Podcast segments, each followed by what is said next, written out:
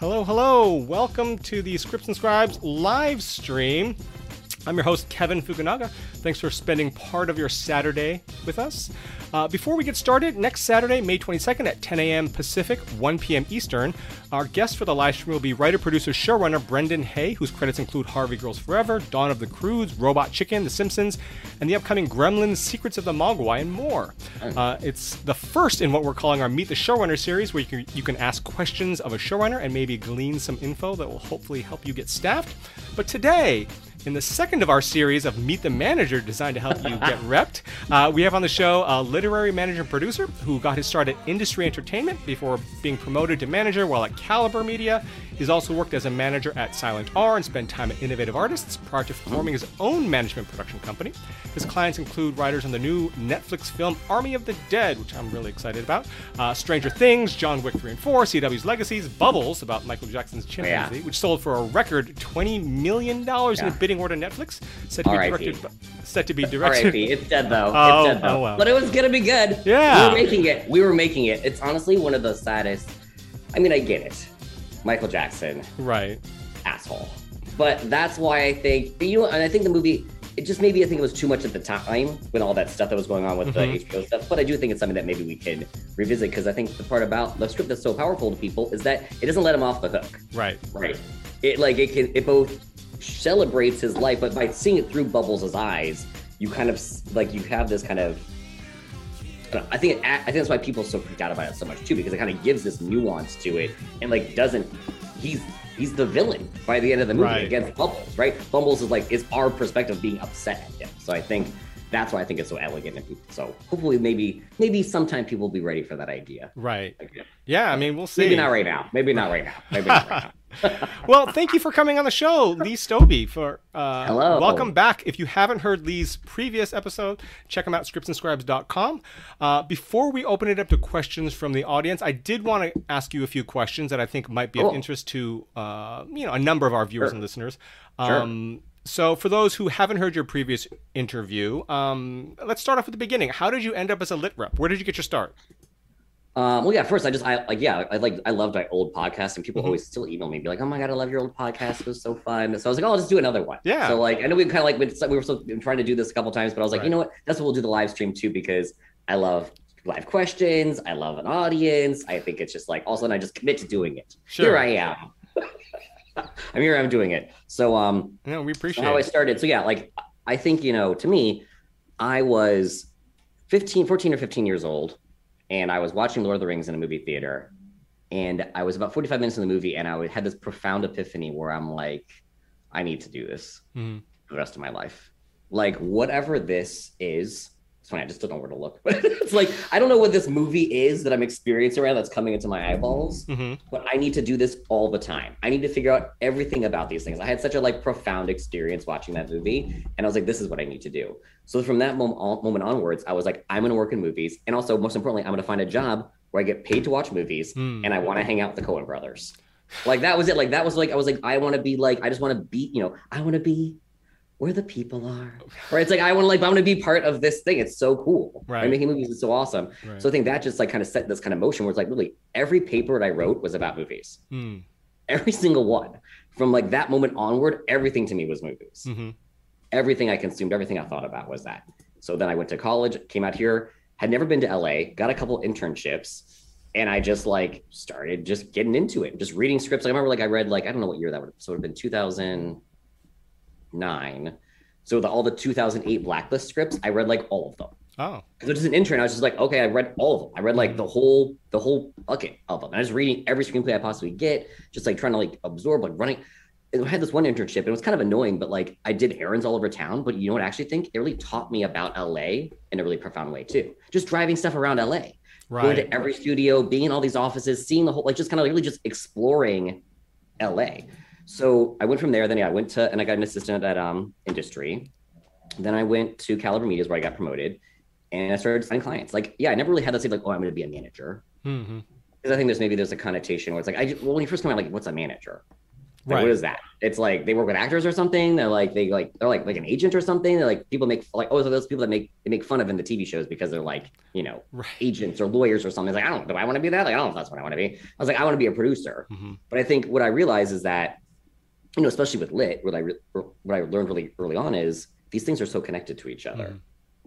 They're so integrated with one another, right? That like me representing a writer, like I'm kind of like, and I learned this, you know, be, getting this job working for this manager. I never really kind of thought about it this way, but like you're kind of like, this is how I become friends with the Coen brothers, right? Is that I represent them.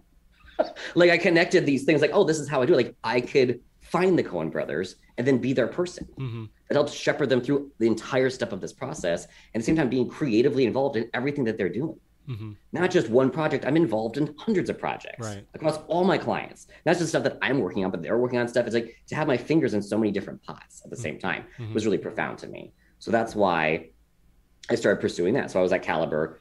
I got promoted. That's where I signed Kate Trefry, who's on Stranger Things. That's where I signed Rodney Ascher, who just had this movie at who had just had his third movie at Sundance.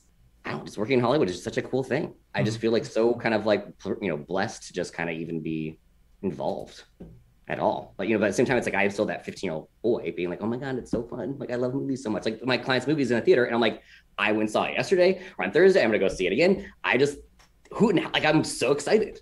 Right. like I love it because I'm like I'm just I can't take any direct credit for it, but like he, Shay's like my I'm like so proud of him, right? Like I'm so excited for all of his success, and like I found him, Hmm. right? I was judging the LMU undergraduate scripts, hmm and I found one of his scripts, and then look at he wrote this movie. It's Mhm. crazy. It's crazy. It's crazy. Like this, that just only happens because I found his script. It's like magic, right? So like to me, that's the power of being a manager. It's just like, oh my god, Mm. like I can, I make magic happen every day Right. by just trying to make interesting things and putting people like putting people and you know putting projects and scripts and writers out in the world that are, are making kind of stuff that I want to see. hmm Right. And then, you know, then it there you go. Then it kind of ripples and how then it ripples through time and space to like actually make and movies get made. Right. Somehow. Right. Right. Every movie is like that gets made is like magical. How did this happen? Like I guess it's just a guy started throwing pebbles into a rock a pond and then all of a sudden the movie happened. It's like it's so kind of magical in that way. So does that answer your question? I don't know what the question was. How did I get in here? That's yeah. Yeah. No, how'd go. you get your start? Yeah. Absolutely. Um, so, what is it? Um, what makes a, a good client? Like, what attributes do they have? What do you look for? Uh, what is it uh. that makes a writer or potential client stand out? Yeah, yeah. Well, I think it's interesting. maybe I'll just maybe I'm answering the next question with this answer too. Yeah. But I think a lot of people ask like, "Well, how do you get a manager? What is Sure. it?" It's like I and then I was I did this. I joined this clubhouse thing a couple weeks ago, and it was like they're like, "Oh, you're the new group. Lee, what's the answer? Like, how do you find a manager?" And the answer is, "We find you. Mm, We find you. sure. We find you." So I think that's it. Like, what do I'm looking for? I'm looking for. I don't know exactly what I'm looking for, but I'm looking for something that I want. hmm Where like I have like, oh my god, this is amazing, right? Like you know, like this is oh my god, this is so cool. This gets me really excited. I want to send this to people. I want people to read this thing. This is so like cool and interesting. Or you know, sure, like also like maybe it'll sell, right? There always has to be like at least has to be some kind of economics into the Sure. you know, thing- into the kind of equation of it. So I have to like you know kind of run the numbers Mhm. through what it is, being like, it does this, does this, our executive is going to be like, yeah, this works, right? Like, are people going to respond to it in a profound way? Right. Because it's like, you know, at the same time, it's like it, the things that people respond to in a profound way is this small, right? Like, I'm really playing in the margins, right? It's like there's so many screenplays, right? But so I have to find the best ones, right? And you know, and that's to me like one of the most fun parts of my job is just reading tons of screenplays and finding stuff. Like I'm gonna mention Shay, like I just found him in a stack of Mhm. scripts, right? Every single, you know, most of my clients. I was actually I was on a panel with another manager, and she was saying that all of her are referrals. I'm like, I actually looked down at my first, my top five clients. Only one of them was a referral. The other ones I found Oh, whether it was Nichols, whether it was a screenplay contest, whether they had just graduated from college, whether like I just read their stuff. Right. I was I just was filtering through screenplays, just reading Wow. as many as I can. Just reading as many as I can. Then oh, this one, this one, this one, this one, this one. Right. Kind of going to the buffet and trying all the Mhm. food. Like, well, I like this one. I'll take this one home with me. Right. It's like I like this one. Right. I like this flavor of ice cream, so I'm gonna pick that one. Right. You know, not worrying about um, you know, so yeah, like so I think for me, how do I find people? I don't know. I read query letters, you know, people query me all the time. I signed this, I signed this woman a couple weeks ago from a query letter, and I'm just about to go with her script. wow. So that's like so just by a query letter. Again, like it has to be specific. It has to be something where I can immediately identify, oh, that's interesting, Mhm. Right? I think the thing about query letters too is that, and I'm going to steal this from this was not my quote, with someone else, but like this is your first writing sample, hmm right? You're like, I'm a writer. Here's this. Then if I get if I get a query letter and it's like three different fonts and they're all different sizes Right. and it's like formatted all weird, and then it's dear madam, I'm like, you're a writer? Right. You what do you want me to hire you for? Not Right. writing, clearly, right? Like, like, maybe pick something else if that's what your email. If you can't even construct an email, Mhm. I don't ask what the screenplay looks like. Sure. Right? If that's how you craft an email, I know what your screenplays look like. Right. Like, w- don't waste my time, right? So it has to have, you know, put, it has to feel like there's effort put into it. You know, most of the query letters are bad, right? Most of the screenplays are bad, but you know what? There's some of them are good. And again, like it's like you know, but I'm looking for the right things, like contests. You know, is there? uh yeah, like you know, it has to have those markers of things that like, oh, that's interesting, but also then just a log line. The log line has to be cool. Like if it has to like some impressive kind of things and then a log line, right? If we're doing a query letter. But otherwise, it's like just everywhere, right? Again, a lot of referrals too, you know, but like at the same time, just finding the top tier stuff, Mhm. right? I'm just looking for like something that, oh, this is exciting. This gets me excited. I want to have people read this. You know, that's it. It just has to. It has to. I have to respond to it in that kind of visceral way, Mhm. right? Whatever. I want. So. So, what specific? You mentioned Nicholl. Uh, I'm Mhm. assuming the blacklist, which a lot of uh, reps Mhm. filter through. What Yeah. other sources or contests do you take seriously? What other sort of websites do you take seriously Um, that you found clients Ooh, at? I or- love Nichols. Mhm. I think to me, like the Nichols quarterfinalists, like those, that to me is like the best. I love the Austin Film Festival too. Mhm. There's a lot of fun, fun stuff in there too, and I love that festival too. I just think it's like such a fun, like Mhm. writer fest, like just as a film festival, but just writers, and it just feels like really powerful and interesting. Just have all these writers Uh-huh. right in this space. It's like it's kind of like it's like the it's like the Revenge of the Nerds a little bit. Like we're gonna have our film festival too, and Right. it's still fun, right? Like mean, not the actors. No, no, we're gonna have our own. So it's kind of I think that's a fun festival. Mhm. Um, but I don't know, just kind of everything.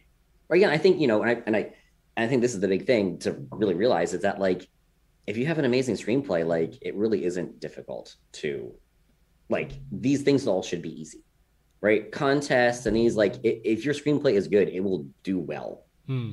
These things, in my experience Right. right? Like there really is very few screenplays that are actually really, really, really good, right? So if you submit to a contest, sure, not all contests are perfect, but it should progress. At least Mhm. again, that's to me, that's why I like the quarterfinals the most of Nichols, because I think that's I think it's only two readers have read it. I think they kind of maybe get a little bit watered down once they get to like, you know, five, seven, ten readers or something. Like I don't know if like to me, I don't know, movies by committee isn't necessarily like my process of how I think about movies, Mhm. right? But uh, but again, at the same time, like if it's quarterfinal, I rather I want the one that the person gave a 10 to. Gotcha. Because that's how you make a movie, right? I don't need every person to give it 10, a 10. This was my favorite screenplay. I rather find the judges that was their favorite screenplay, Mhm. right? So again, at quarters, that means like that means that at least someone or the group of them thought it was good, hmm right? For it to kind of get into that next into that next sphere of of, of scripts, Mhm. right? So I think, yeah, I love those. What else do I look, look at? I don't know. Just like kind of, you know, I think it's just all just get people to read your screenplays.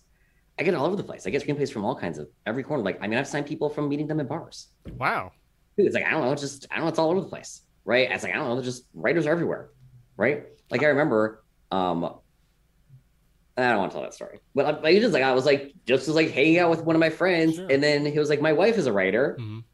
and I was like, "What's your screenplay?" And she pitched me the screenplay. I'm like, "Oh my god, that sounds great!"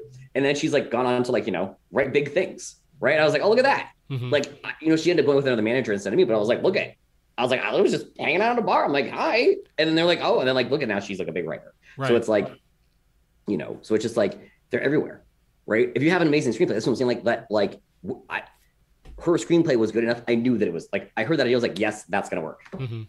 It was instantaneous. Like, oh, that idea will work, right? And then look at then it, it worked out for her. So it's like I think you have to just kind of understand. Like that's why concepts are important too, because it's not just like oh, you're a good writer, but like do you understand what is an idea that only you can write? Hmm. I think a lot of writers make again, I'm kind of like getting on another tangent, but like I think a lot of writers make this mistake of writing what they think that other people want, but really you can't really. It's just going to feel disingenuous.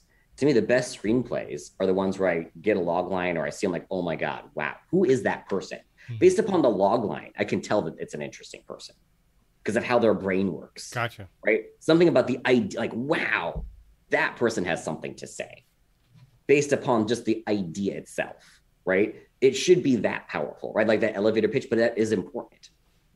Where it's not just about, oh, is it sellable? It's like, no, do you have a complex mind?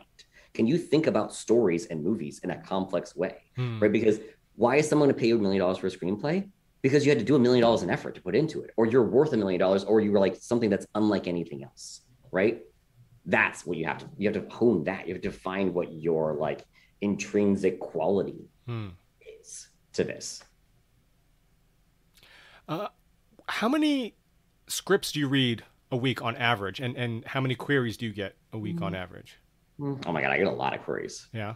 I mean, I'll probably get. I mean, I'll get a, over a dozen queries a day, probably. Yeah. and, I and, mean, sometimes I'll get a lot. And on average, like, how many of those would you say? I mean, honestly, after this, I'll probably get a lot. and and af- and out of those, how many would you say you actually read? Right? Email me. Send them at me. But I think you know. But like, I think it depends because I think a lot of it, it's like most of what I'm reading is client mm-hmm. stuff. Right. Really, in like a real way. Right. Sure, it's like I'm looking at other screenplays, but it's like I'm I'm not spending as much time trying to like hunt after writers as I mm. used to, as my business has matured. Right. That's not something that I have to like.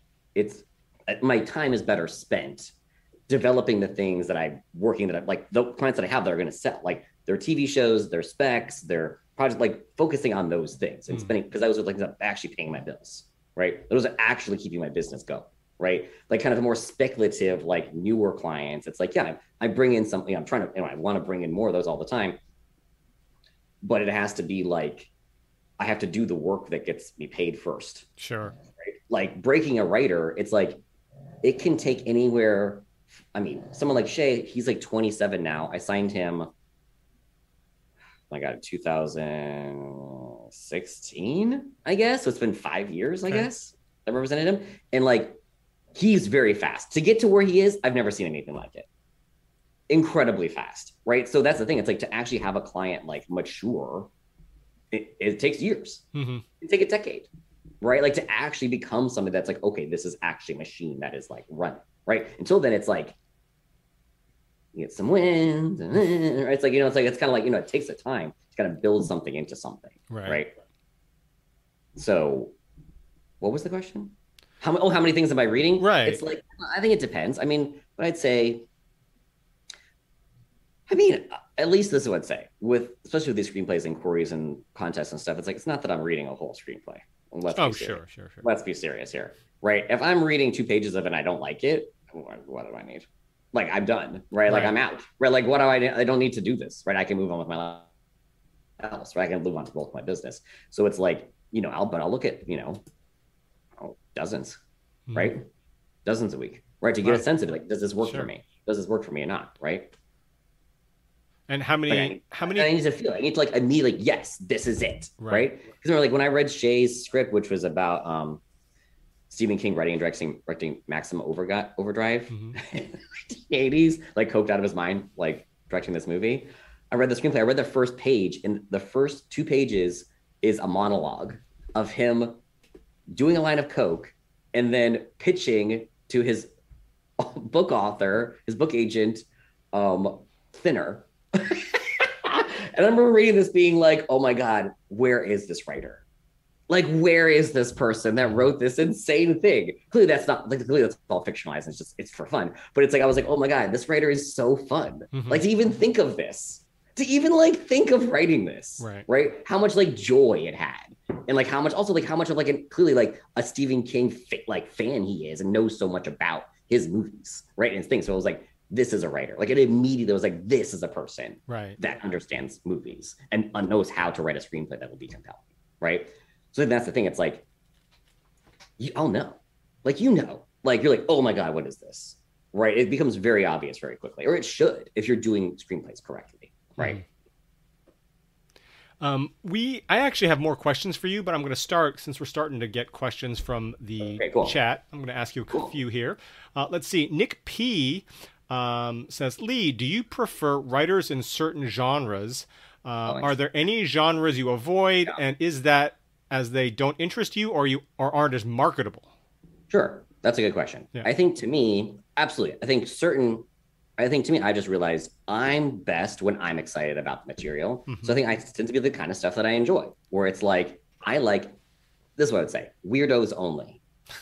So even if I like an action movie, I Mhm. don't like. I don't. I don't like things that are too Traditional. basic, right? Like things have to be interesting, Gotcha. regardless of what it is, right? Mhm. But I also think even though even if I have writers that do things that are more, what I don't know what the right word is, they're why they got the job is because they're not Hmm.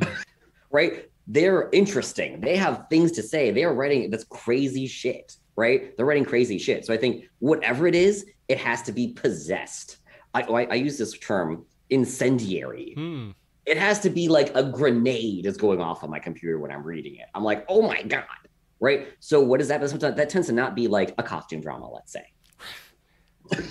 right? It's like I was thinking, like, so certain things, sure, I can understand why people like them, but like they're not going to be for me because it needs to like explode. Mhm. Like I need to like feel the script like coming to life. So it tends to be like, I mean, comedies ish, but I would say more like action. I would say like more propulsive comedy or like really irreverent comedy or like sci-fi comedy, not just like pure comedy.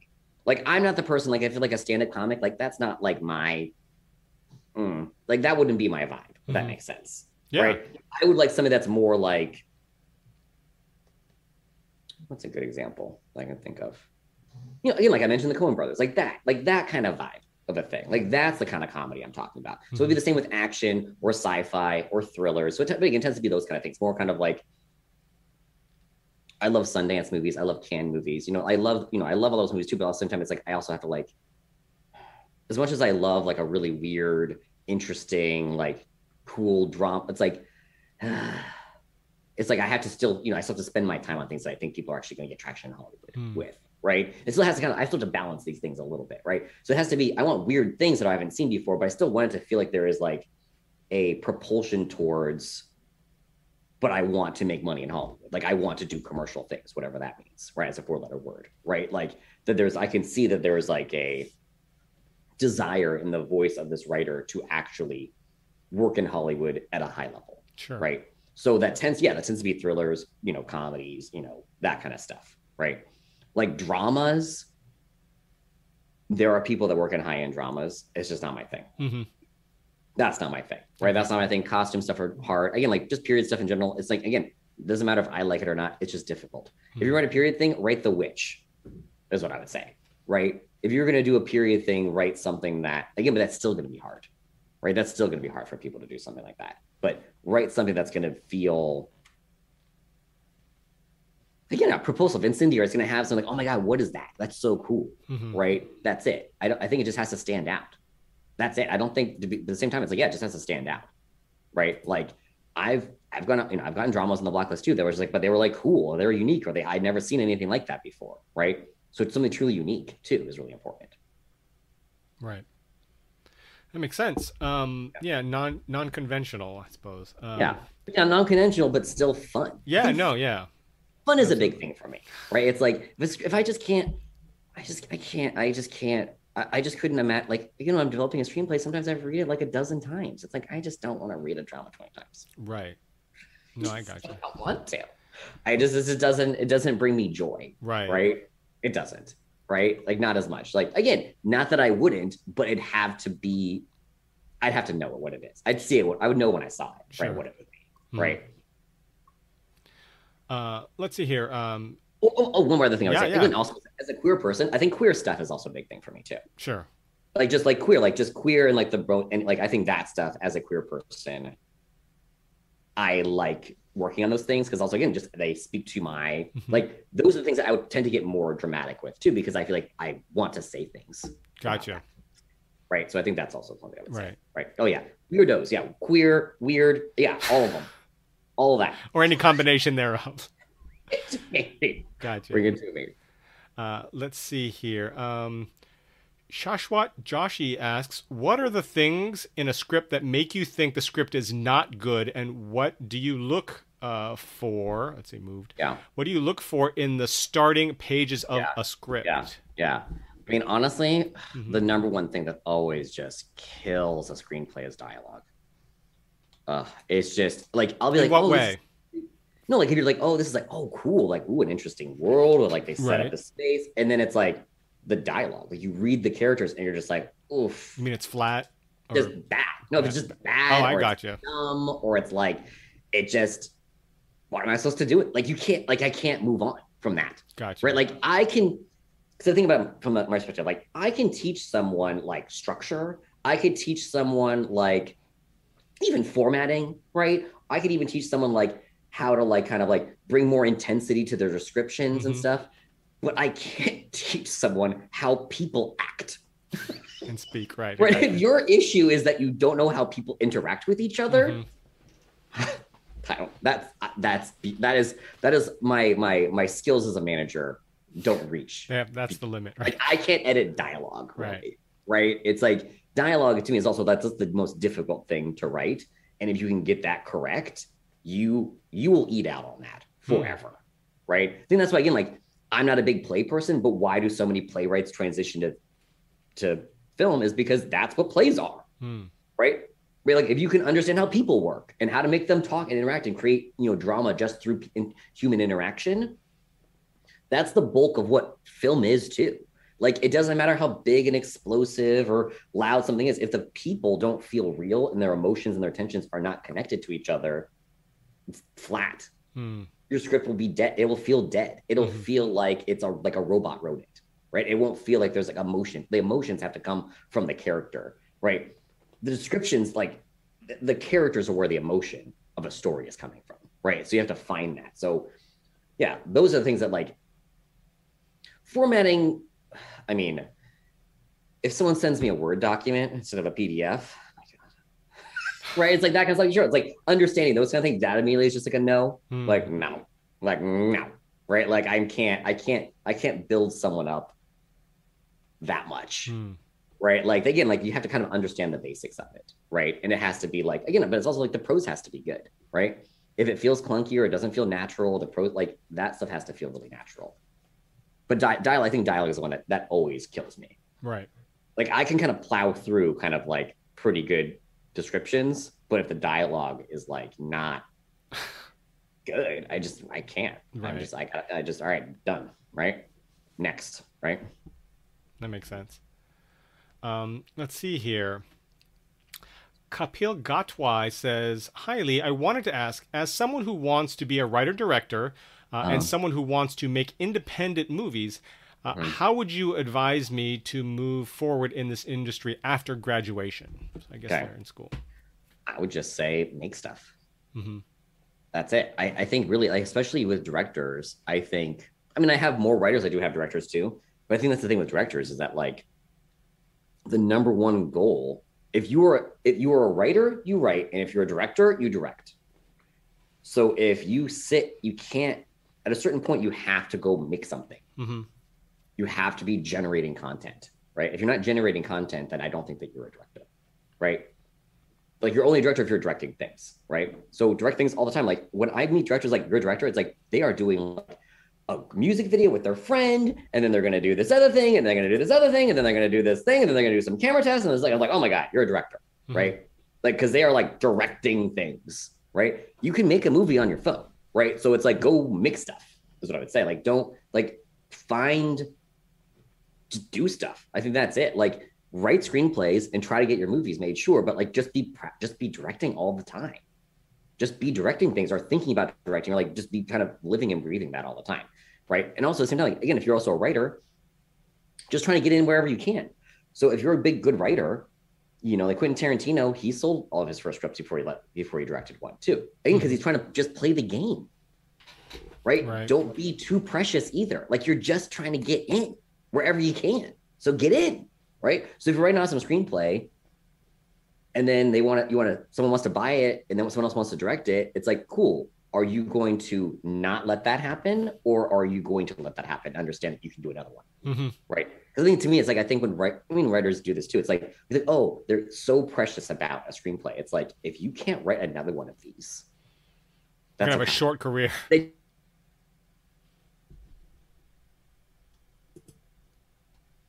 should be something you should be able to do this over and over and over and over again. Mhm. So you can't be too precious about the, you know, individual um, scripts, Right.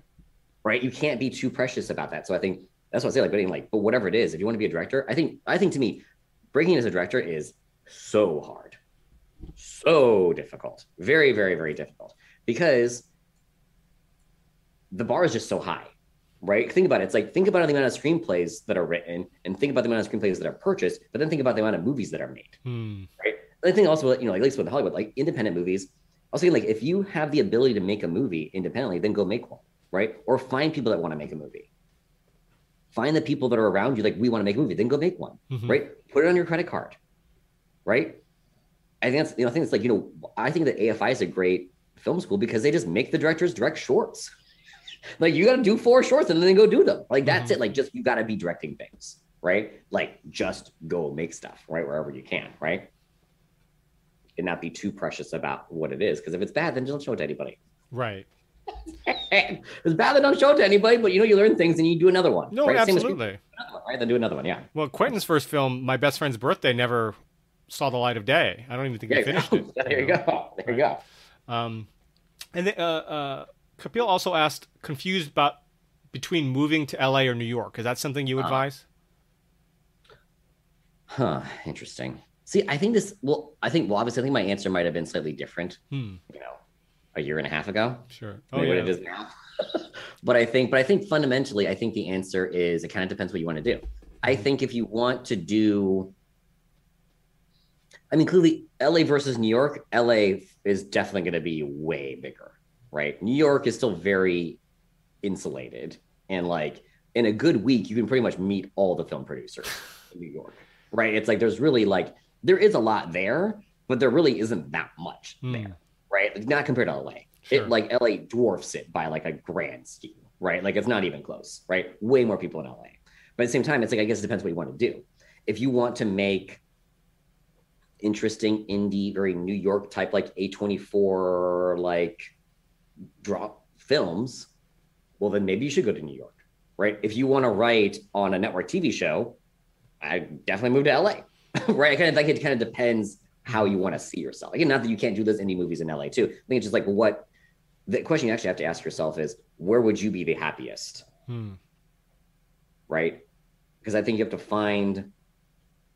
I was telling this story about um. Well, I mean, because like that, you know, this vast the Vast Night director, like I think he lives in Austin and just lives there and makes movies there, right? So like people can move and not live in Austin and have c- successful careers making movies too, right? Right. Like there's a there's a bunch of directors that have been living in Austin, right? I'm blanking all their names right now, but it's like who's uh who's the guy that does all the tree shots? Oh my god, Tree of Life guy. Anyway, Yeah, um, blanking out his name. Like he's he's in Austin, he's just hanging out there, Mhm. right? So be wherever if you can get the people to come to you too.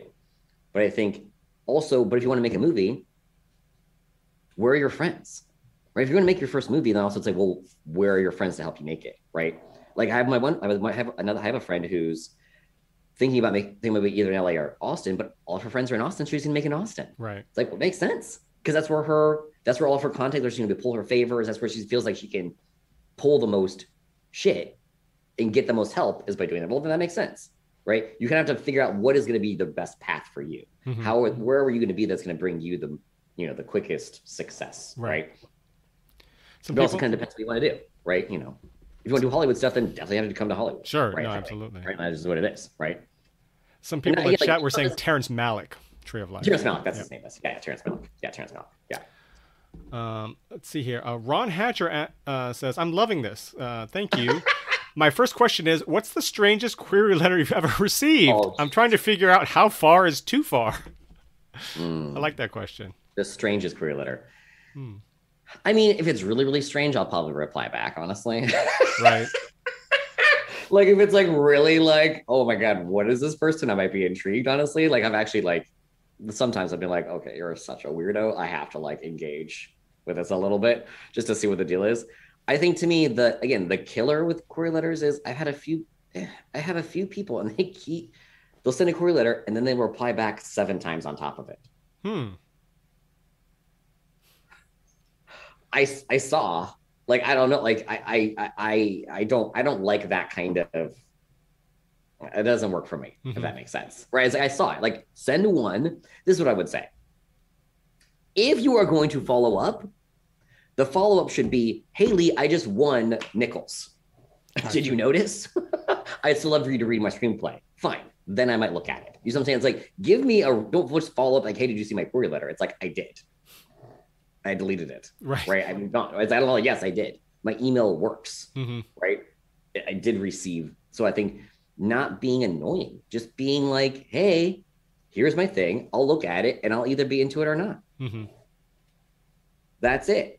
Right. And again, like some, you know, sure, sometimes I might, mi- but like, no, like I'm gonna, I know what I'm looking for. Right. And I'm not, and I'm not gonna get, and I get, and it's not the bulk of my business.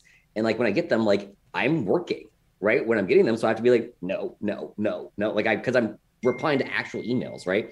That are giving me money. Mm, right. yeah. Like, like my, like actual clients and my actual colleagues, my, like I need to be focusing on those emails, not the query letters. Mhm. Right. So I think, but I think, yeah, like to me, like a good query letter is just like, hey, some interesting fact that would make you an interesting writer. You know, dear madam, only if it's an, an ironic way. and you're doing it as some kind of joke or something, but otherwise, you know, Lee's fine. Right. right. You know, then what's your T? What's your deal? And the log line. hmm That's it. Because if it's longer than that, if I get an email and it's like this long and it's like, I have 15 projects and I have this and I've been working in Hollywood for 7,000 years. And it's just like, all right, good luck. like, I'm not going to read that. Right. like, I'm just not. I just, nope, gone, deleted. Right. Because I just, I don't, like, I just, that's, I don't care. Right. No one, trust me, you will know what your one screenplay is that you want to pitch everybody. Mhm. Absolutely. You'll know what it is. You'll know what it is. You'll know what the best one is. So pitch me that one. Pitch anyone that one, right? You're not going to have, no one's going to, ha- if you have one amazing screenplay, you've won the game. If you have two amazing screenplays, you literally are probably rich, right? Like that's it. Like, don't like, like you're not just what's the cool one? What's the good one, Mhm. right? What's the good one, right? That's it, right? What's- no one has 15 amazing screenplays. Not at that point in their career, right? Not that you're no, she's like. That, you know, not that someone's sending a query letter. Right. Not, not true. Yeah, there's no way you have 15 amazing screenplays. No way. Absolutely. What's the protocol if somebody who queries you gets the, the, the delete, doesn't follow up or anything? How long should they wait before they query you again? Like if they have a different screenplay, not, not Yeah, the same sure, one. Different screenplay, not the same one. Because if I already saw the same one, then I don't need it. Right, but if it's a I different it, one, like should next. they wait like six months? Should they wait two weeks? Should they wait? Um. Oh, they want to pitch me another screenplay. Yeah. I mean, again, if I recognize their name, I'll be like, "Why didn't you pitch me this the first one?" Also, again, why are you writing the screenplay so fast? They're probably not very good if you're writing them that fast. like I joke that my client wrote a screenplay on an airplane flight once, Right, but like, it still took him time. right.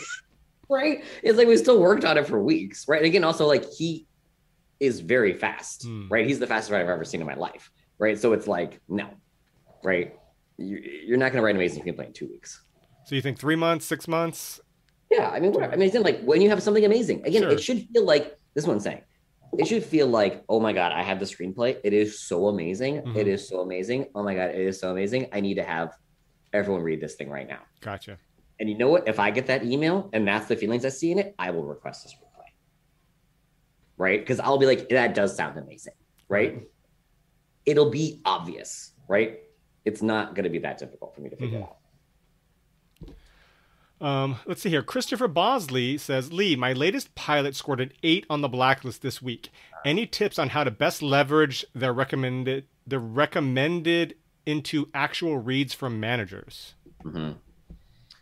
Or that recommend, sorry. Um, I think I can honestly, I think that's to me that's something to include in query letters. Hmm. I think actually to me that's a good thing. Like, hey, my script was in the Black List and just got like you know, I don't know, it was just listed as their top screenplays or got this high score or got this good review. And also, you know what it is? Link to the review Hmm.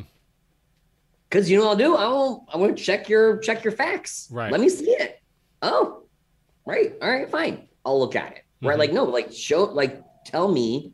Show me the show me the receipt. Right. Show me the receipts. Right because I think that's it. Like, yeah, I think I think that's something. I think that is, you know, that is a good score right on the Mhm. Black List website. So you could, I think that is something you put in a query letter or this or whatever, right? Or again, or as I mentioned, like, okay, you queried people before. Again, I mean, don't bother people too much, but like, I don't know, if someone had replied back or you sent them the screenplay, hey, this just got made on the Black List site. You know, did you check it out? Like that's again, I think that's an appropriate thing to follow up with someone. Sure. with, Right. Right. That makes sense. sent it to someone before, like, hey, no, this cool thing just happened. Because again, what you have to just understand, like the same thing that I have to do is like you have to create tension. You have to create. You have to read this right now. You have to read this right now. You have to read this right now. Right. If you don't read this right now, you're gonna miss out.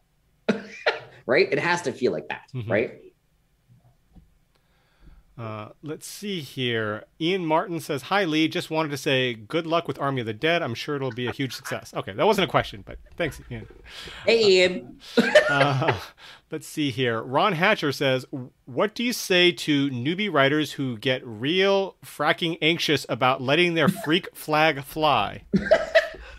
Wait, what was the question? What that they they do want to What do you say to newbie writers who get real fracking anxious about letting their freak flag fly?" do it. Twister. You gotta do it. That's what you have to do. That's why people are getting excited. Like, then that's what I'm saying. It's like that is what people want. Hmm. The crazier, the better. The more unique. This, this is how I think about it. You have to write a screenplay that only you can write. Only you can write that screenplay.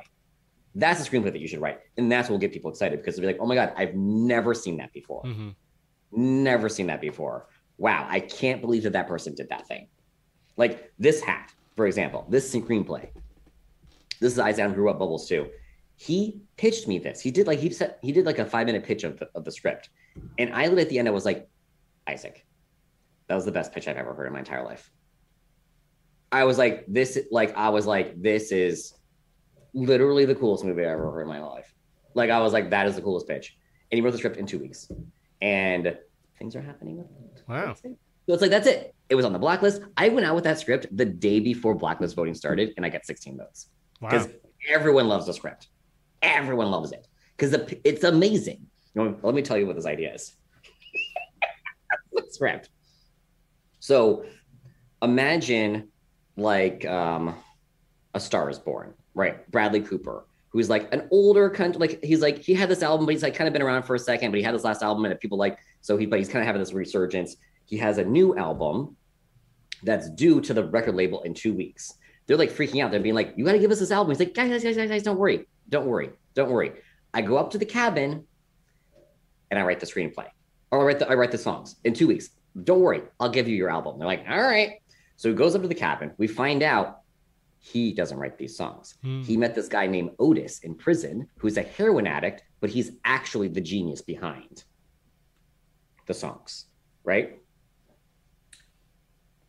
But he's a heroin addict. Mhm. The next morning, he finds him overdosed. Oh.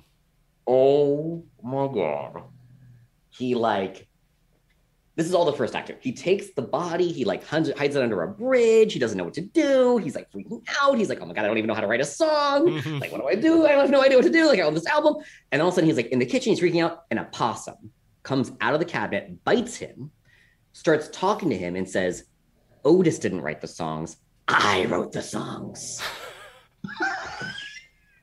so then the movie is a Faustian bargain between, and then it's like between this possum and the country singer. And also, as we realized, the possum also goes and has this a possum Jill, his wife, in there, Hmm. and they have their own scheme. So it becomes this like upstairs, downstairs, like parasite kind of thing, where the country singer is trying is is trying to take advantage of the possums writing the songs, and the possums are taking taking advantage, taking advantage of him to write to make to, so that he they break so he brings them food, brings them roadkill from the road. So you have like this mutual thing. Oh my god, it's genius. Chaos and violence ensues. Hmm. Obviously, so fun. so that's the kind of thing. Gotcha. That's the kind of movie that I want. Like when he was pitching me this movie, I was like, ah, ah. I was like gasping the whole fucking time. I was like, this is a movie, right? It has to feel like, oh my God, it's so fun. And I said this, we talked, we have talked to A-level actors about it. We've talked to so many people, and it's fucking weird. See how weird that is? Talking possums, country music, people fucking love it. Mhm. They love it. They love it, right? How fun, right? That's the kind of stuff you need to be doing. Stuff that makes people really excited, right? Yeah, I mean, getting- and there's nothing like that. Yeah, but also smart. I- Why did I make a country music? Because I want to make money. Yeah. And country music is a great way to like include that kind of to make it this movie where it's a horror movie. Mm. It's like Little Shop of Horror, but like country music feels like such a great way. Like that always does well. Like I could make it something more esoteric or like New York. No, no, no, no, no. We're going broad with that. I say this thing where you're kind of allowed one banana, right? Where it's like you're either gonna have like a really weird screenplay, Mm-hmm. like, or let's say like a really weird concept, but their structure has to be clean. It has to be simple. Like you can't make it too crazy, right? So it's like a lot of this movie has to be very kind of like make sense and not get too crazy. Or if it's just all crazy, people won't know what it is. You have to kind of pick what your banana is. What is your crazy thing? We picked talking possums. So everything else is just this is a very clean kind of like again you you know where this movie goes, right? It, this doesn't end well for anyone. With this movie, it's like it's like has that it, it has a very clean structure, Hmm. right? Which makes it so compelling. Still, still you you're still surprised, but it's like, but you actually think about it, you're not going to be surprised because the movie was so you know what this is inevitable, right? It's you know it's it's in the tradition of yeah, like any Faustian bargain, like you know, Sleeping Beauty, any of these things, right? Or we already knows what happened. You know, you know what happens with Maleficent. You know, you have you know what happens with Maleficent and these people in these stories, right? It doesn't work out for them, right? Well, eventually, right? Right. They have to like they have to figure it out, right? They're not the good guy, right? Our lead isn't the good guy, right? you should just he should have just said that he was the whole time. well, that's what he gets. So like he gets, and then this is the other part because then he's slowly turning into a possum over the course of the movie too. I missed out on that part. Okay. That's it. That's like so. That's what the movie is. Right. How fun. And you know you're so going freak to out. freaky the better. right. Talking country singing, talking possums. Go for it. Go nuts. Um, let's see. Kapil uh, Gatwai uh, asks another question. Since you mentioned where my friends might be to help make independent stuff, due to the pandemic, I sadly lost touch with a lot of people I wanted to work with. So, in terms of networking, especially in these times, what advice would you give me? I'm currently in film school in Florida, but it's all online at the moment. Yeah. Honestly, that's why I think actually being in LA is going to be really fun here pretty soon. Because one thing when they opened up, like, I mean, I went to a bar last night because bars are open now in LA, which Mhm. is insane. And you could just tell everyone was talking to everyone. Everyone is ready to meet everybody. Right. People are excited, right? So I think it's like networking. I think networking is going to be the like least difficult thing ever in LA for the next year. Everyone is going to want to talk to everyone. Everyone has been sitting in their houses, not interacting with people, so people want to go out and interact. They want to go get drinks. They want to like again once it's safe, right? Again, like Sure. it's like opening up, right? But again, but it's like it seems like it's happening. You know, we're getting close. June fifteenth, LA's open, right? Completely open.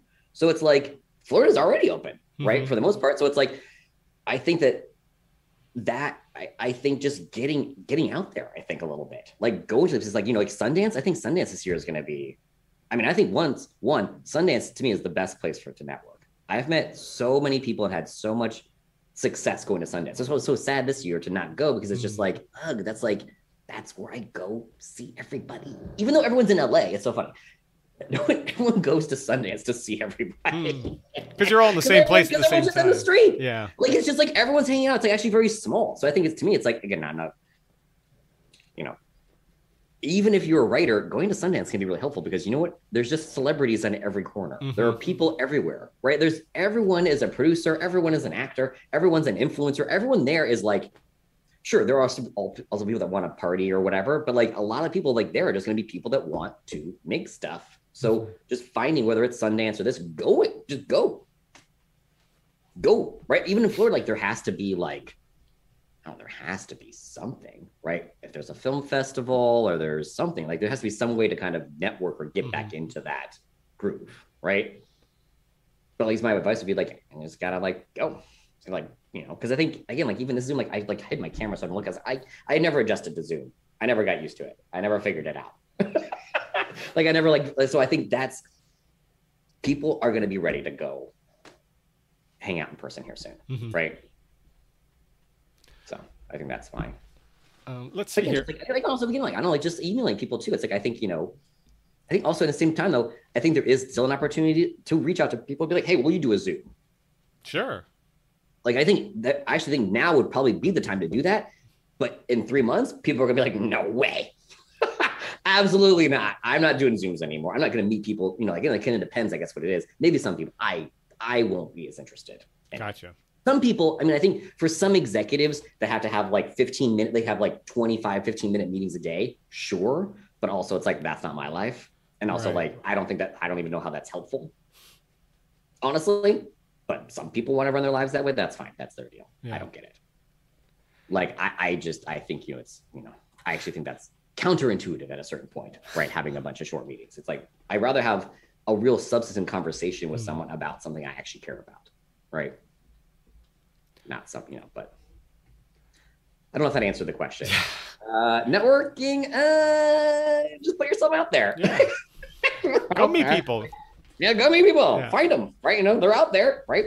Um, here's one from Reddit that someone had had left. Um, from Hi, I'm Dave. One asked uh, about some managers' habits of sort of claiming to love a script, setting a Oh. meeting with the writer to ostensibly discuss representation, and then ghosting. You know, ghosting isn't something that's obviously new within the industry, and it's certainly not Yeah. uncommon. Obviously, the further you get along in terms of that representation track, from you know Yeah, yeah. query to reading to signing and all that kind of stuff, is less likely to happen. Yeah. But you know, I know of, of writers, clients that are being ghosted by their own reps. So can you talk a little bit It about what happens. that happens? It happens. Yeah. I mean, it's it's just a bandwidth thing, really. Mhm. It's really just a bandwidth thing where it's like, again, I- would say I have, unfortunately, you know, done this a couple times, and really, what what it comes down to is, oh yeah, I really love that. Oh, that was interesting. Let's schedule something, but then I have to move it. Then I have to move it, and then all of a sudden I'm like, uh, uh I've just I've just moved, like I just I don't know, I've moved on Mhm. right? It's just hard to go. The moment passed, right? Or like I was like hemming and hawing, or I didn't really know, or wasn't really that. Like I was like kind of interested in it, but I was like, maybe I'll talk to them, or like maybe I had maybe I had my assistant read it too, and they didn't really like it, so then I'm like, eh, then okay, like you know, I can get taught. So I think that happens, Hmm. right? At least that's from my experience. Again, I try not to do that because I get that that's upsetting, but at the same time, it's like a lot of it's also just if you think about it. If someone sends me a query letter, I kind of feel like I try to get back to people, but it's like I can't. I don't know. It's not like I can't really be worried about it too much, right? Like if I request someone's screenplay, then yes, I try to get. I absolutely try to get back to them, Mhm. right? Like if I'm like actively like you know this year like the Nicholls people, like I emailed a bunch of people, but I every single you know at least I thought I hope so I did that I you know I emailed all of them back like hey I read it you know gave them a little note you know, thank you for sharing, right? Like gave them, I tried to like clear the dock, right? Because I was asking. But if someone you're just someone's like unsoliciting you to give me stuff, Mhm. I'm at least my perspective. Maybe this is wrong, but my perspective is is that I'm just you. you, you have, I feel like you should just be thankful that I could even look at it. Hmm. Right? It's like because it's like this is so speculative to me, right? 99% of query letters are going to be bad. They're going to be bad screenplays or stuff, not even bad, just stuff that I can't do anything with or that I don't care or just not going to be good enough. Because again, I'm looking for the 1% of screenplays. I'm looking for the 0.01% of screenplays, right? So it's like, where is that going to be? Who knows? But like, query letters, pro- most likely not there, right? Mm-hmm. Again, I like looking at them because I have found them and then it's exciting, right? It's always like, it's like, oh my God, it's like finding gold in a river, right? You're like, oh my God, look at this. Holy shit, this is in here. Right? That's exciting to find that, but it's still very difficult to find it. And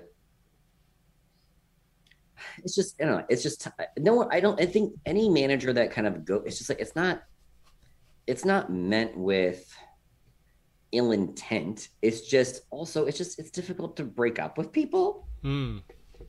sometimes. Sure. Right? It's also, I've had this happen too, where I will be like, "Hey, I don't think this is working out," and then the writer like talks me out of it.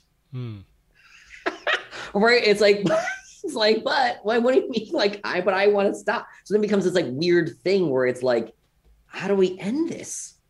Right? Because I get it. I get it. It's tough, right? To like loot, like to like, it's tough. I understand.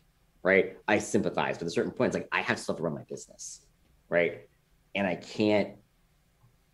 I have to keep moving forward, right? I have to keep moving forward, right? So Gotcha. it's I try not to ghost people. I try, but Right. it happens. it happens sometimes because sometimes people are just annoying. No, I got you.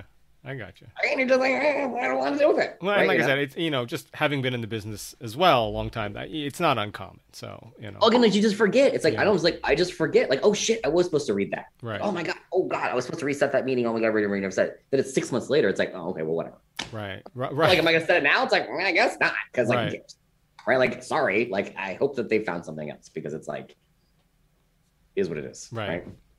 Um, here's a few questions we got from David Wales, one of our stalwart SNS mods. Um, Cool. He asked, uh, he said, lead judges for different competitions. Does he approach each competition with a mandate from them, e.g., uh, we want something commercial, or we want the strongest voice, or do you just reward scripts that he would see as good in any setting?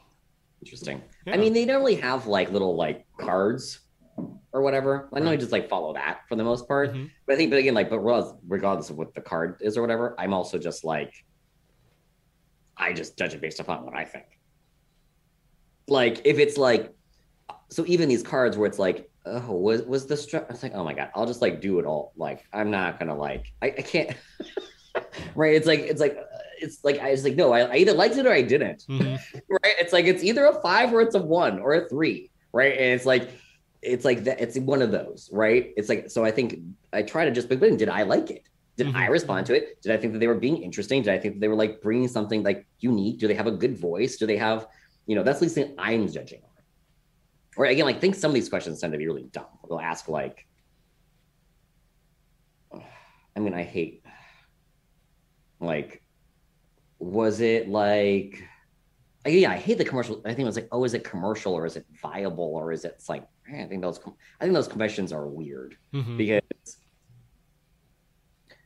I think it's not the right thing. I think it's complicated, right? Because you have to when you're judging a contest. At least for me, right? Mhm. If it's like I want, I'll give the top score to the one that I just thought was the best one, right?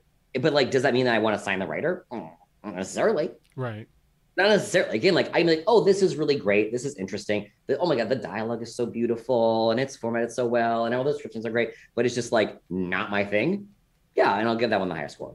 But that doesn't mean that like do i think it's viable? Like to me it's like well that's not it might be viable for someone else right? I don't want to judge someone else's viability of a screenplay right? Because i have passed on screenplays that have sold for $500000 Mhm. because I didn't think it was good. so I, but again, so like, but again, at the same time, like, it's not that I would have, rec- I wouldn't, I still would have recognized, or like, at least it's not that it wasn't good, that I didn't find it compelling.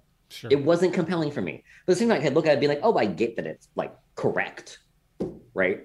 Like it still passes, like it's still like you know an eight or whatever. It still like passes the the bar or Mhm. whatever. It's like, oh, this is still good, right? It's still good, right? But it doesn't mean it just might not attend to me. Is oh my god, I want to see this movie, right? Oh my god, I need to see this movie, right? That's it. So I'll just I save that for like that one, right? Where it's like, oh my god, it is like you know, you know, I don't know. I don't know. Yeah, I'm not sure. I try to be, you know, I try to just be fair. I guess. Just look at the, you know, just look at the thing and see if it works. you know? Gotcha. Um, David also asked, like, you know what I do? It's like I can judge a screenplay, but then I'm like the the one like, you know, but, you know, it's funny. I've actually given scores to higher scores, but then signed someone that I gave a lower score to. Again, just because Oh. I'm like, well, this is interesting. yeah. Right? Again, like I can understand that this is like better, Mhm. but just like not for me. This is interesting, but I can see maybe it needs a little bit of work. Great, but that means it's good. That I'll Gotcha. I'm get I'll gonna get I'll get under the hood. Let's go. Right, let's go. Like because this is what I, I mean. This is my speed. Right. Sure, yeah. Um, David also asked if Lee's approached with an exciting script, what are the factors that get him to get to the next step in the process? Does he have a money source that thinks he thinks will love it, or does he know a director who does that kind of script, etc.? Like, what's the process? Like, okay, I love something. Then what do I do? Is that the question? Uh, I, I mean, I think what are the factors that get you to get to the next step in the process?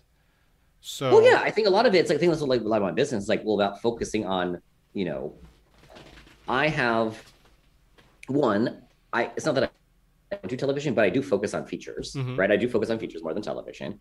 I don't do staffing really.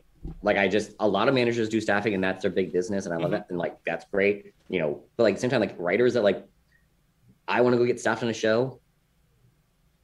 Not that I like can't do that or haven't gotten people staffed. I'm sorry, I, play, I feel like I've actually over my clients staffed on shows than the agents have for the most part. But anyway, it's like it, it's it's that to me like getting staffed is like that's a bizarre process mm-hmm. to me, right? It's just like every single time it's happened, it's been like what? Like it's always like the most surprising thing to me every single time it happens because I was just like, how did that work?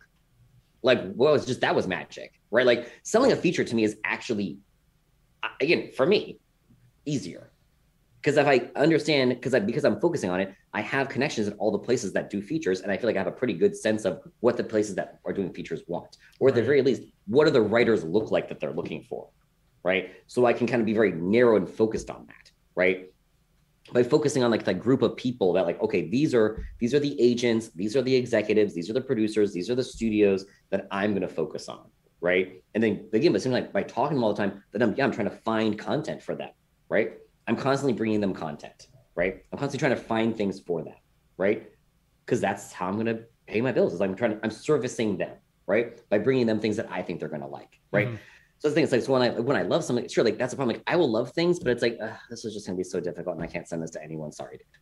Right? I still have to be focused on what can I bring people. Right. So I think yes, it has to be commercially viable, whatever that means.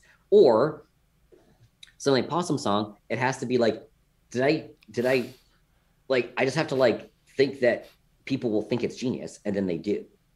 Right. Like that's it. Like I just have to like I have to like feel that there's some part of it. At the same time, I do think it's a commercial movie, actually. I think it's a very commercial movie. It's a hmm. Fly Meets a Star is Born, very commercial. Both those movies are successful, right? Like I could, like Little Shop of Horrors, successful movie. So even though it's weird, I have to see the path, like know that this movie could be successful. Like mm-hmm. what is and successful meaning that people want to see it, right? I don't have any interest in making a movie that people don't want to see. Right? Like that's the point of making a movie is that you you want to show it to people, right? you want here i want people to see these ideas so like i think i'm always like i'm all about like including qu- interesting queer ideas and like complex characters or outside the box ideas or all this like talking possums whatever it is but i have to put it in a package that people will find immediately intoxicating oh yes it is this is the kind of movie that we want but unlike we've ever seen before right just twisted a little bit twisted enough so that but it still slide it still fits into the, the system, right? The system still enjoys it. It still wants to try to make it, right? But what does that look like? I don't know, genius, like fun and genius. Like it just has, or again, or, or it has to be like, oh my God, no one's seen like this idea. Like, you know, no one, I haven't seen someone approach this kind of commercial idea with this angle on it. Mm. Right. I feel like I spend a lot of time like, okay, Netflix says they want to do, you know, 15 to 100 million dollar like action comedies. They want to do romantic comedies. They want to do like sexy thrillers. It's like okay well then i try to find those things. I'm just listening to them. They're telling me what they want but at the same time like this has to be my version of those things right? It has to be like okay but how how do i or how do i find something and bend it into it right? Like i'm like I had this one writer that i just signed and she has this idea which was really good but she just approached it very indie but i was like no no i love this idea let's make it a quiet place right? Like let's let's blow this all up. Let's blow it up. Let's make it big, right? Let's take your idea and blow it up and make it bigger, and then I can go sell it to Netflix, right? Hmm. But this one is too small, right? But the idea is great. The idea is great, and your character stuff is really great, which is honestly the hardest part coming up with good ideas and dealing with emotions are like that. If they're if your characters work and your concept is good, good. I, we can turn the volume up on everything else. We can add more set pieces. We can like you know make the stakes higher. We can like again like that's something like like develop. That's something like that's something like, like dialogue I can't do. It's like I can make a movie louder. Right. I know how to take a screenplay and make beats of it louder, right? No, ha- do this then instead of this. Have this person do this thing instead of this other thing, right? Instead of this being this kind of like the, you know, I think a lot of the thing too, it's like it's surprising to make a movie bigger, you have to have the characters make decisions, hmm. right? A small movie is that the movie itself is kind of dictating the ride, which makes it feel, which makes it actually feel like it goes slower. If characters are fucking with each other and like going back and forth and like messing each other's up, that's actually way more dynamic within the context of a bigger thing too. So like, hmm. that's also how you make a movie bigger. Is like make more tension, higher stakes, more emotions, right? Make everything feel more palpable and real, right? Make more urgent, right? That's how you make something bigger and more viable, right? So like so you can have a small idea, but something's only a small idea because you've written it that way. Right. You could take a small idea and make it big, right? The difference between a small idea and a big is just the approach. Not it's not necessarily con- concept based, Mhm. right?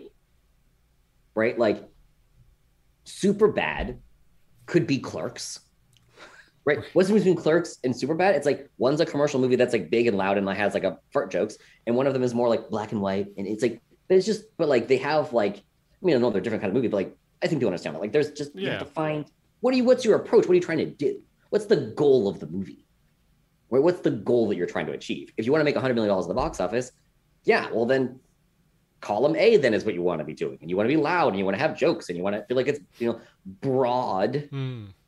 I guess, like, you know, like that it feels like it has a mass appeal, right? That there's like a loudness to the concept. There's like a, like there's like, you know, uh, it demands attention that you see a trailer for, you're like, oh my God, that looks cool. I need to go see that in a theater because that looks big and loud and cool, right? Like, right. like you, like, yeah, that's just like turning the volume up on the thing, right? I don't remember what the question was, but that was, I think I answered it. I think, Yeah. yeah, just like make it like if you want to make something commercial, then make it commercial, Right. right? Push it that way, right? You, it, this is the thing. It's a screenplay. It can be whatever you want. You can write it however you want to write it, right? Um, the last part of David's question is where does Lee feel projects tend to fall apart and why? Mm. Mm. That's a good question. I mean, like in its in terms of like the, the like the script, like the story itself, or like it sounds pro- like projects that are moving forward with the studio network kind of thing, and then they fall apart when you're at the three yard line or something. honestly, why things fall apart, Mhm. people stop caring. The number one reason why a project will fall apart is, ugh, like I'm just dealing with this on something right now. It's like the executive leaves the company. Hmm. You're like, oh no, because then all of a sudden, then you're dealing with another person. They didn't bring this project in. Right. It's not their baby. They like like it, but they're like servicing it, right? So then you're like, so then it, what happens?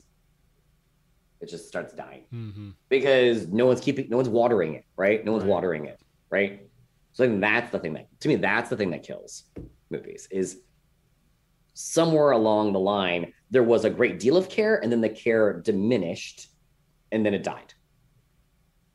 Right? It's like you, it, it, ha- it's momentum, right? Movie gets a movie gets made because you're able to push, like you're able to kind of like it's a miracle that any movie make, gets made, and a movie gets made because there is momentum behind it. There is a force pushing on it, right? Whether it's like because there's like a big person involved, whether there's a big actor or a big director, and that's pushing it forward, or it's like there's excitement with the script. Like whatever, it has to be something that's getting people excited that they want to go through the process of making a movie, which is insane. Mhm. Making a movie is an insane process that's exhausting and it's like crazy to make a movie. So you have to kind of like everyone has to kind of like be willing to go through that process to make a movie. Right.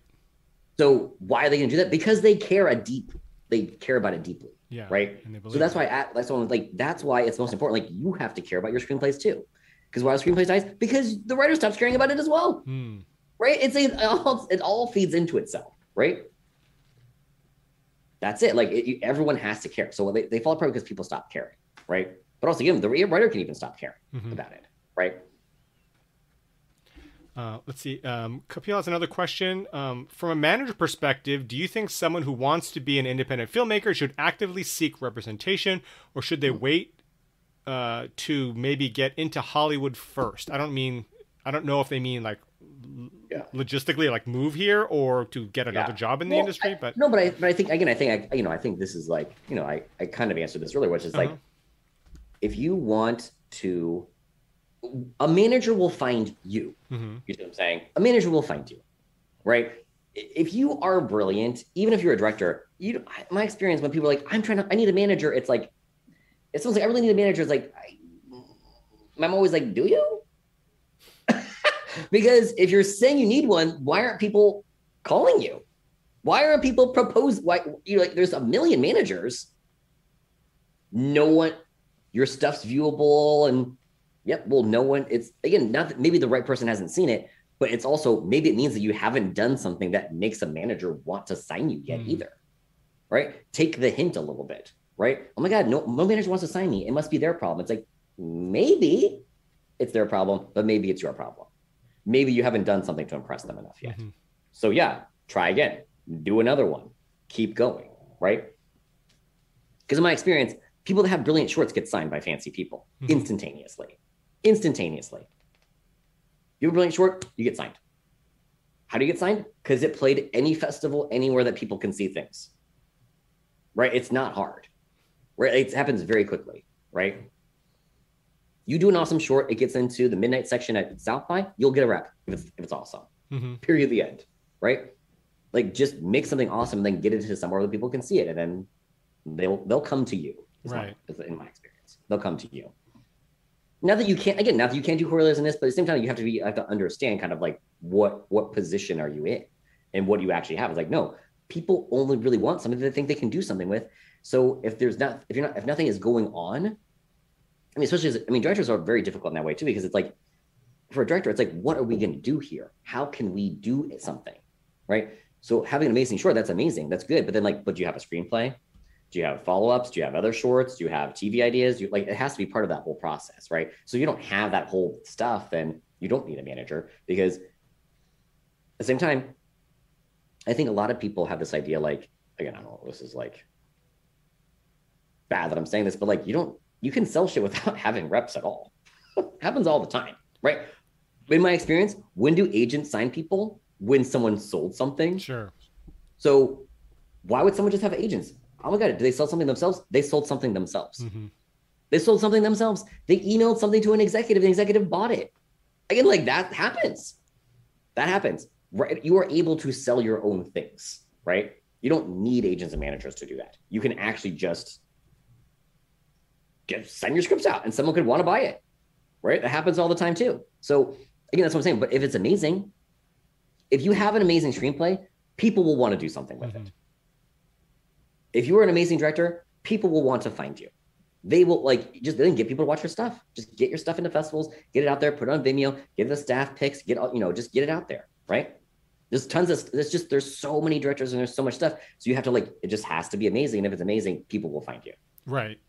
People will find you, hmm right? They will find you. Right. Um, Ron Hatcher says in July of 2020, I had my first of two uh, Zoom meetings with senior VP at a major entertainment company. I've had stage fright ever since.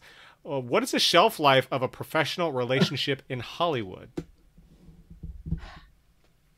Uh, I mean, I think the thing with generals is that I mean I haven't had. This is the thing about generals. Generals are interesting in. I think generals are only really interesting in two ways. One, if you're a brand new writer that Mhm. has an amazing screenplay, right? So you are trying to meet everyone because out of a hundred, I mean, oh my God, if I have a big script, I mean, someone like Shay, oh my God, how many meetings he's had? A 1000 Mhm. general meetings? Like, I'm not even exaggerating. He's had two or three general meetings for the past five years, right? Like every week. So it's like, yeah, so many meetings. But sometimes, how many jobs have come from those direct meetings? A lot, but at the same time, but not when he was first starting Mm, right? The first starting was you need to know me, and then we had to keep building. But again, like those relationships were good because then people come back, sure. right? But not because necessarily they enjoy that meeting, but because now he's become bigger, right? So now when he has a general meeting, every single thing they bring up to him is viable because they're actually going to hire him to do it because he is a writer that you hire, right? Sure. He's written. Oh my god, he's 27 years old and he's written like seven produced films, right? It's like exactly. So people are bringing him. It's like so. I think if you're doing general meetings, it's like one general meeting. It's like you can't put too much stock in any one general meeting, right? Can't like I was like just as you know got got these producers brought this thing to him, and it came about because I had set him up with a big writer eight years ago Wow. eight years ago.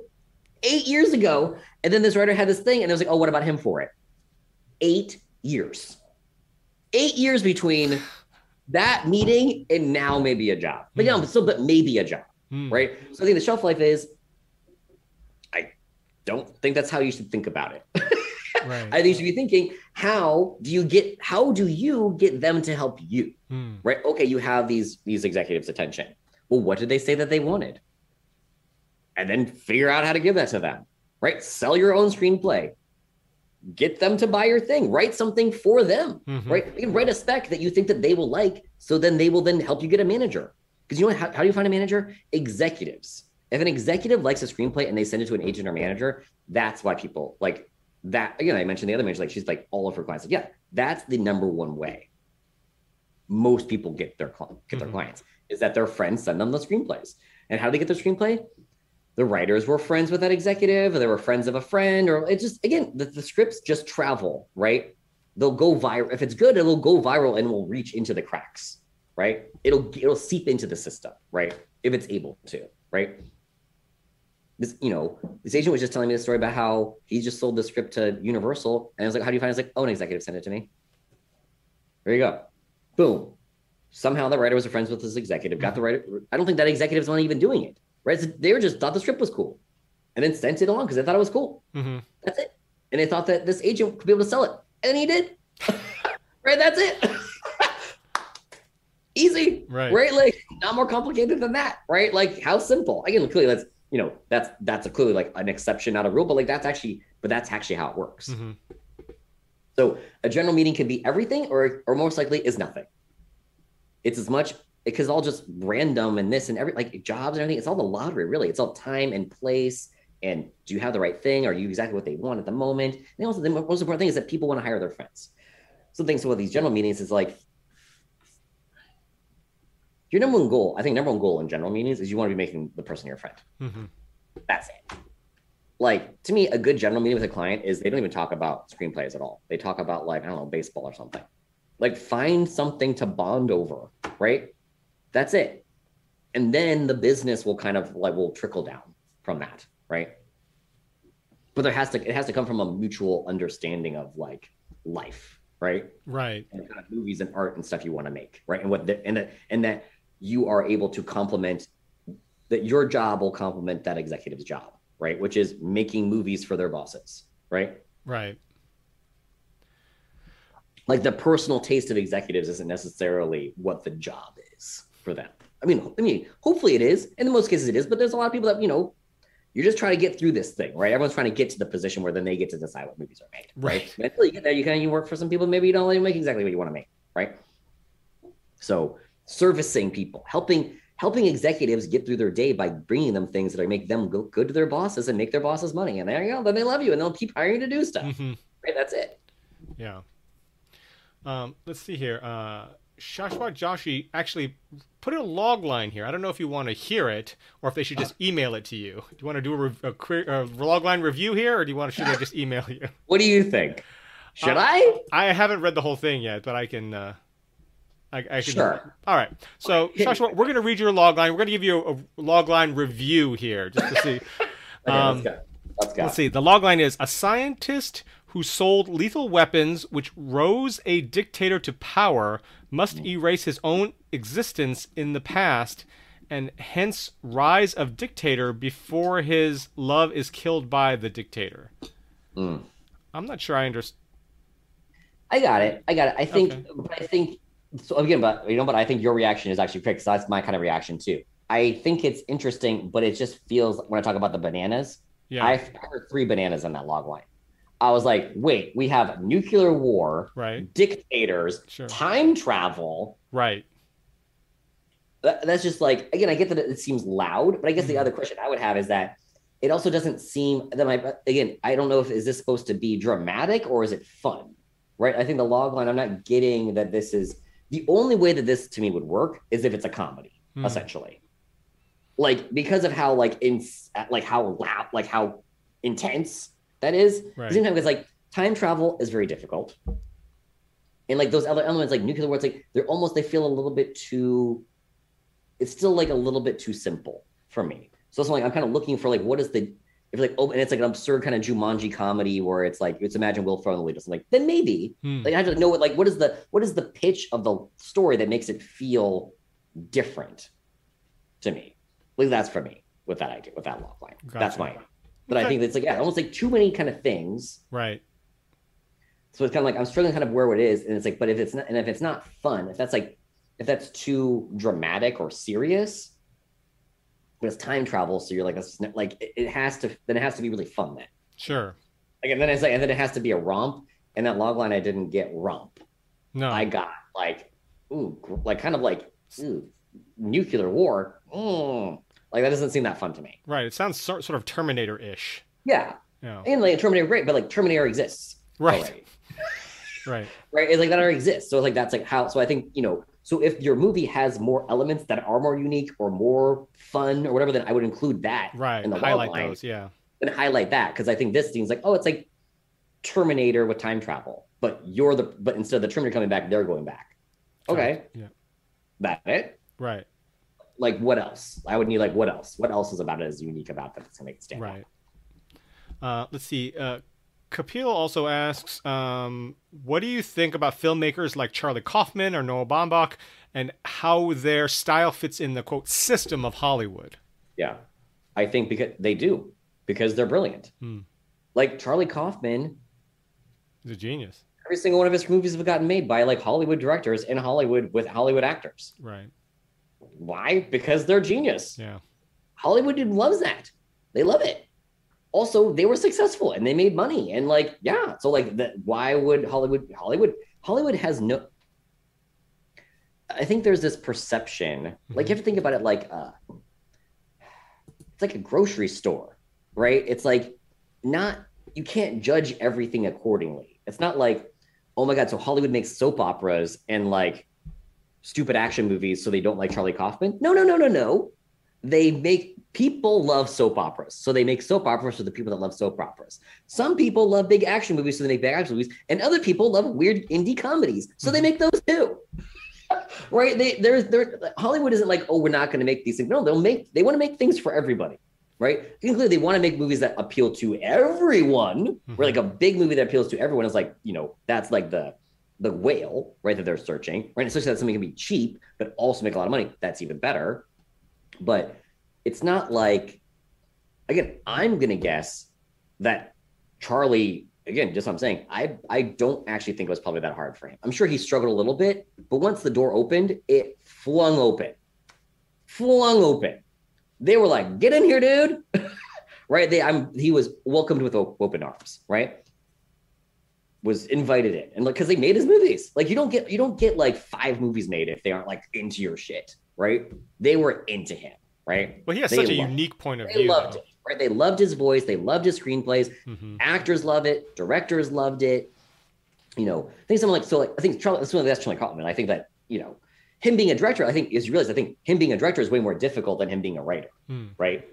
And now he's doing more like weirder things. So again like like also like i think it's the thing too eternal sunshine very commercial movie honestly.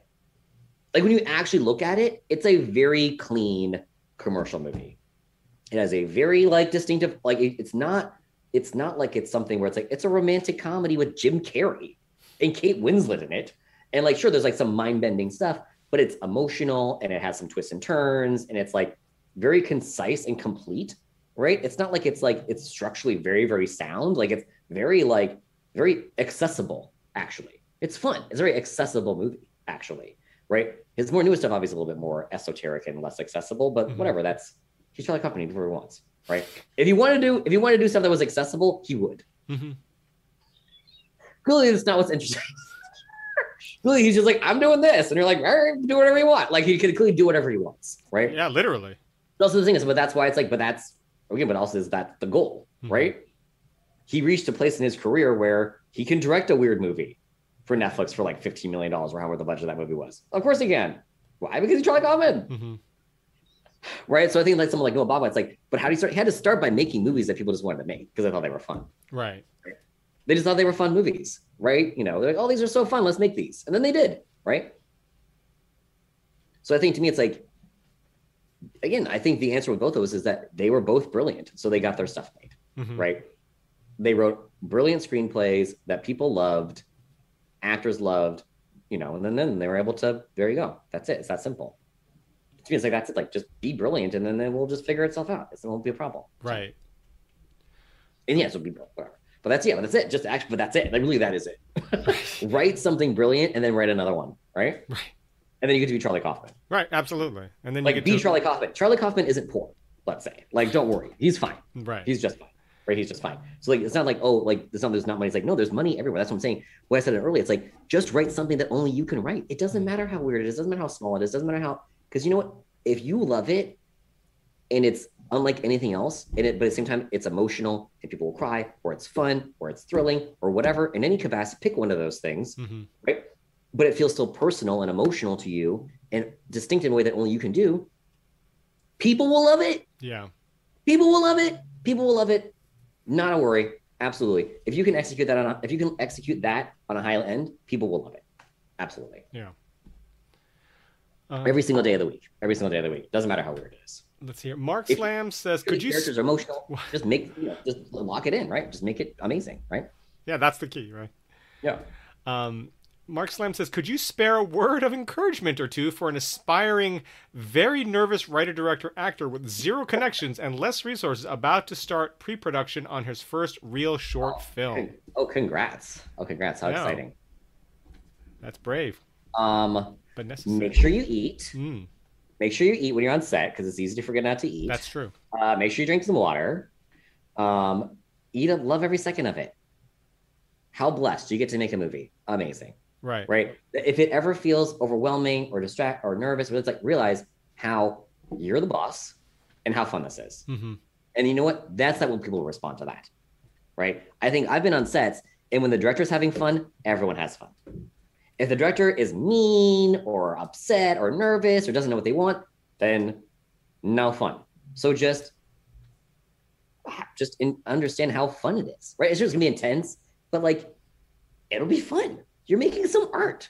You're making a short. Like again, also because if you're not having fun doing it, why do it? hmm Why do it? Don't do it then. don't if it's not gonna if you can't make it fun for yourself, don't do it. Make it fun. Make sure that you're having fun while you're doing it. Yeah. No, that's good That's what that's yeah. what I would encourage you to do. Like if you're not having fun, do it. Look around and understand how you could make it fun for yourself and others around you. And then all of a sudden it'll be a way better experience. And all of that will go away. Right. Right. That's what I would say. Just constantly like how can you make sure that we're all like that people are working and they're getting their jobs done and you're getting what you need, but that it has to be done with love Mhm. and compassion and like, you know, that's it. Right. Um, That's what I would do. But yeah, but also have fun. Absolutely. I how how lucky you get to do a short. I love it. So Um, I, I promised to have you to take up about 90 minutes of your time. We're close, but I do. There's one more question here that I wanted to run by you. Ron Hatcher says, "What if we legitimately don't know quote what only we can write?" Mm. Um, I'm as green uh, a writer as all get out. sure. How can somebody find what that is that they? I think only but they can probably? I think just you know I think I think the part of it is and again I'm- this is, I'm not throwing any shade at this specific person but I think part of it is you know I think a lot of writers it's like you know what if you don't know what to write you don't know what it is maybe you need to go experience something Hmm. right? Like even like you know, like authors do this. It's like, okay, I'm gonna go write this thing. I'm like, well, then go there. Find if you're like, just find something you're intrigued by or that you ha- have a knowledge of, and then explore it in some way. Find it, right? You have to kind of like you have to find it somewhere. Mhm. Right? Like, what is like, you know, like for example, like when I'm thinking about movies, like when I'm developing a movie, I'll go back and watch all the movies that I can think of like like that movie. Right? So if you have some just yeah, but at the everyone has something that's distinctive. Everyone has some weird uncle, everyone has some friend, everyone has gone to something that was like really weird. Like everyone has something that could be the kernel of something that you can grow into something big, in my experience right? What is it? It's hard to say, but like everyone can have some kind of element in their life that makes them stand out. Or again, also even perspective. Again, also it doesn't have to be like personal either. It's just like I've never like also understanding what you're good at too. Right. What is the kind of writer that you are? Right. And then asking yourself, okay, I'm really, really good. I'm really funny and I write really funny stuff. Okay. Well, what's a comedy? What's a version of a movie done as a comedy then? take a movie that already exists and then make it in your voice, right? Hmm. Even if it's counterintuitive. Take a drama. Take a. I mean, that's what people a lot of. Like, that's what people do all the time in in Hollywood, right? They'll just say like, "Oh, we're going to do the comedy version of this," right? That's what that happens all the time. Like, just take take a version of something and then just flip it, and now you've made it its own thing. Now you've made something completely unique by taking something that was something else, taking a story. Here's the thing about stories: there's really not that many different stories right? There's only so many different stories we tell. So a lot of it's about approach too.